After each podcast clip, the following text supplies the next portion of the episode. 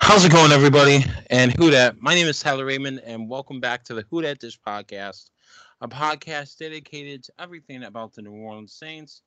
And all right, and uh, everything about the New Orleans Saints. New Orleans Saints. That's my favorite team. Of course, if you guys are listening, that's probably your favorite team too. So before we get into this episode, you can follow my social media on Twitter at Raymond Tyler M. uh, my co-host Dayton Brown at Dayton underscore Brown underscore, and our podcast page on Twitter at the WDD Podcast. So this episode, let's talk about it. It's all about the New Orleans Saints quarterback situation, of course, which will be the primary focus of this episode. So, on September 15th, the New Orleans Saints played the Los Angeles Rams in LA and ultimately ended up losing. Now, although there's a lot we could take away from this game, the biggest thing, of course, was Saints quarterback Drew Brees' right thumb injury. Let's start with how it happened. So, let's see. Yeah, Saints left guard Andrus Peat gets beat one on one against Rams star defensive lineman Aaron Donald as Drew Brees was in the motion of throwing the football, uh, which went incomplete. Unfortunately, he cocks his hand back and then proceeds to get hit by Donald's hand, tearing ligaments, what we believe to be his right thumb. So, how ligaments generally work is that they provide an array of flexibility and motion to the user. And all thumbs and all of our thumbs, our ligaments allow us to move, curl, flex, bend, and straighten, and a bunch of other things. So, in quarterbacks, though especially in their throwing hands, these ligaments and other necessities are crucial for success. So, for example, when you tear lig- ligaments in your thumb, uh, such as Drew Brees did, it prevents several things from happening in your hand. For example, the strength to throw the ball, or even in Drew Brees' case, pick it up, the flexibility to write sentences, the motions to move your hand in certain ways.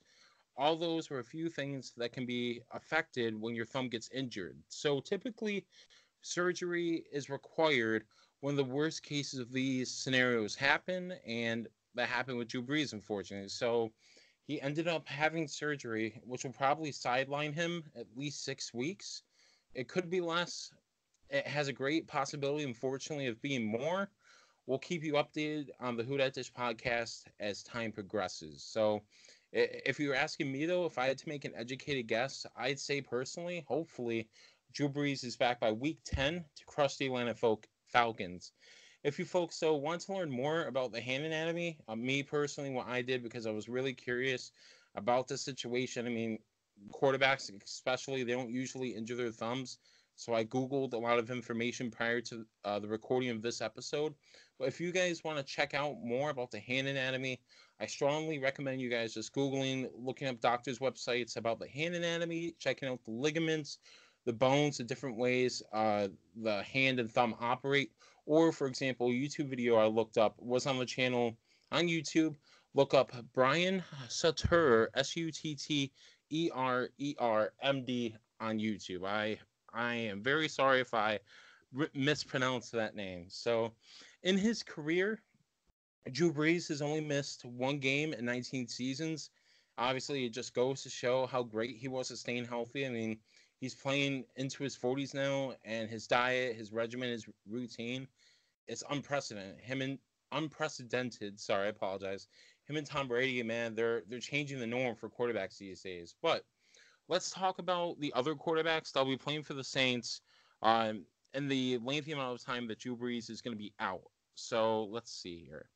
There's a lot to talk about, and uh, there's a for some people, there's been a lot of worry about Teddy Bridgewater starting for the New Orleans Saints. Although obviously right now he's the highest paid backup currently in the NFL, there still is a lot of criticism and doubt on how he'll perform in the upcoming weeks with Drew Brees. Drew Brees' absence. So the Saints, of course, this year they're looking to chase the title. They're looking to get Drew Brees a second reign. Is that going to be possible? Who knows? Uh, it depends on what Drew Brees will get back.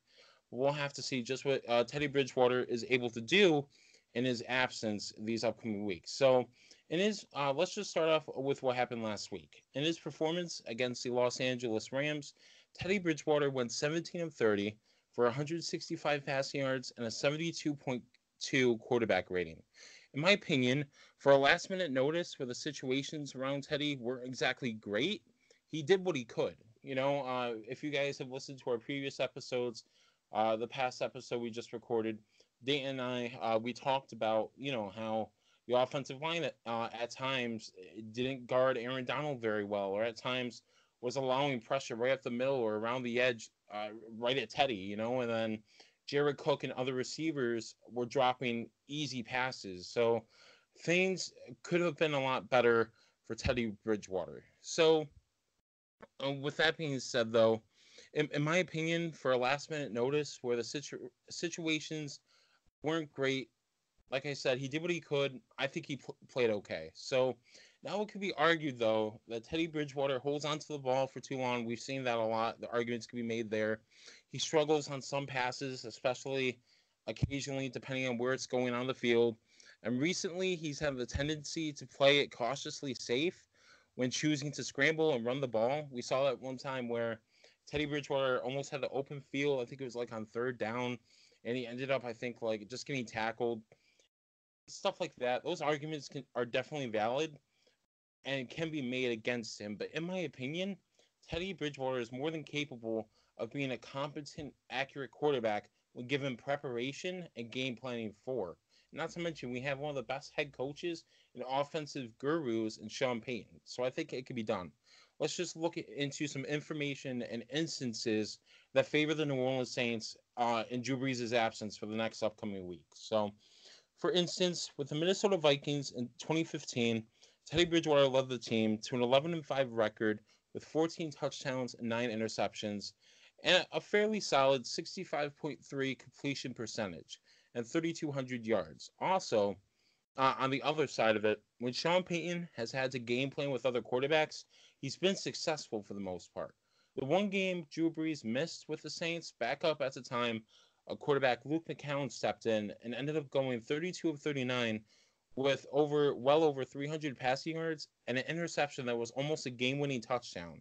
So below, uh, with that being said, with all of that information, I have some also some tweets to back up my further points that I believe, uh, with Sean Payton's help, Teddy Bridgewater and company could be successful uh, in the upcoming weeks of Drew Brees' absence. So let's start first off uh, actually by someone I follow on Twitter that I highly respect. Uh, you guys can check him out at Rosvoglou Report. Uh, his name is Chris Rosvoglou. If I'm pronouncing that last name wrong, I deeply apologize. So he spent the past few hours watching film on Teddy Bridgewater's days in Minnesota, uh, which correlates to me looking up information and stats regarding his previous tenure with different teams. So here's what he noticed that went really well shallow crosses, fade routes toward the center of the end zone, play action bootlegs, and throwing off secondary with pump fakes. You had, had that, of course. Then this other tweet I had pulled up from my timeline was actually from Tyler McLachie, uh, which we'll actually end up having uh, later on in our preview episode. Make sure you check that out, guys. Uh, we'll be discussing the Saints Seahawks game and what to look for. But he actually went through and checked out his passing chart from the Saints Rams game. And Tyler noticed that Teddy was more successful under 10 yards in the middle and short right while struggling going left deep. So, although the game plan might need to be adjusted uh, depending on the wide receiver, Teddy at times has been known to succeed under different variances, under different circumstances. It just needs to be adjusted to Teddy. Like, for example, Teddy Bridgewater can be at times a mobile quarterback. Drew Brees, not so much, except for that one time he did a spin move on the Falcons and juked what felt like a thousand defenders, even though it was only two, and got a touchdown. But um, they're different quarterbacks. They're going to be game planned, adjusted for depending on their types of how they perform. So those are just be- between the information I presented myself, the stats, and a few different tweets by other people I found on my timeline and people I respect that's just some basic information, in my opinion, that goes along with why I believe Teddy Bridgewater will succeed. So, like I said, in conclusion, I think Teddy Bridgewater, in my opinion, obviously you're uh, you're very well to disagree with that, but I think he's a great quarterback, a good quarterback, more or less. He, he at times he's been known to uh, perform better, but he should be fine if he can get the New Orleans Saints to at least 500 with some very winnable games in the next upcoming weeks. I think we'll be more than uh, more than well to succeed by the time Drew Brees gets back.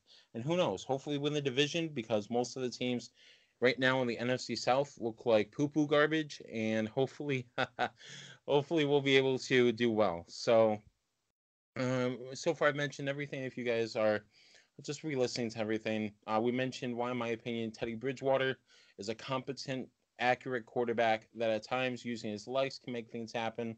Uh, is accurate enough uh, with the pieces around him. For example, the Saints have amazing pieces in uh, Alvin Kamara, and Michael Thomas, to get stuff done. I believe right now that Teddy Bridgewater should be should be able to get things done in Drew Brees' absence, and we also just went over uh, basically the the makings of the hand, the anatomy, and how that works. So with that being said, though, you throw that together, everything that Teddy Bridgewater is capable of doing and succeeds with, with the other backup quarterback Taysom Hill, who thrives, for example, in running the Wildcat formation, among other things, and deceiving defenses with the run pass option, which is at times known to work really well for the Saints. The offense is about to be explosive. It's going to be unpredictable, especially for the next upcoming weeks before teams really have time to game plan for everything the Saints are going to be throwing at them. It's going to be exciting while we await the presence of our future Hall of Fame quarterback, Drew Brees, to come back and take the reins, hopefully lead us into the postseason.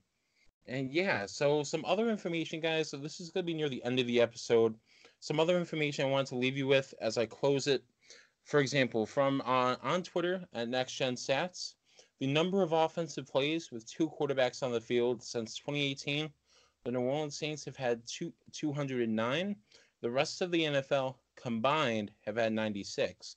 Also, according to uh, Mike Triplett of ESPN on Twitter, he writes in response to Sean Payton being asked about Taysom Hill being the number two quarterback, he said, they'll approach Sunday's game against the Seahawks with two quarterbacks. So look forward to that Saints fans with a dynamic one-two punch. Expect the unexpected.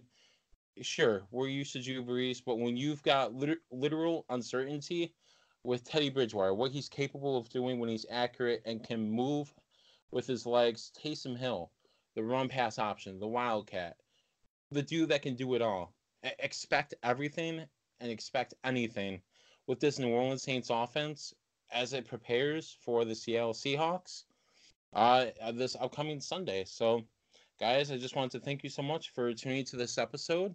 Like I uh, said previously, you can follow our social media on Twitter, myself at Raymond Tyler M. My co-host Dayton Brown, make sure you check him out, give him a follow. He's a great guy at Dayton underscore Brown underscore, and make sure to check out our official podcast page, the uh, Who Dat Dish podcast, what you're listening to right now, at the WDD podcast. And I will see you guys in the next episode.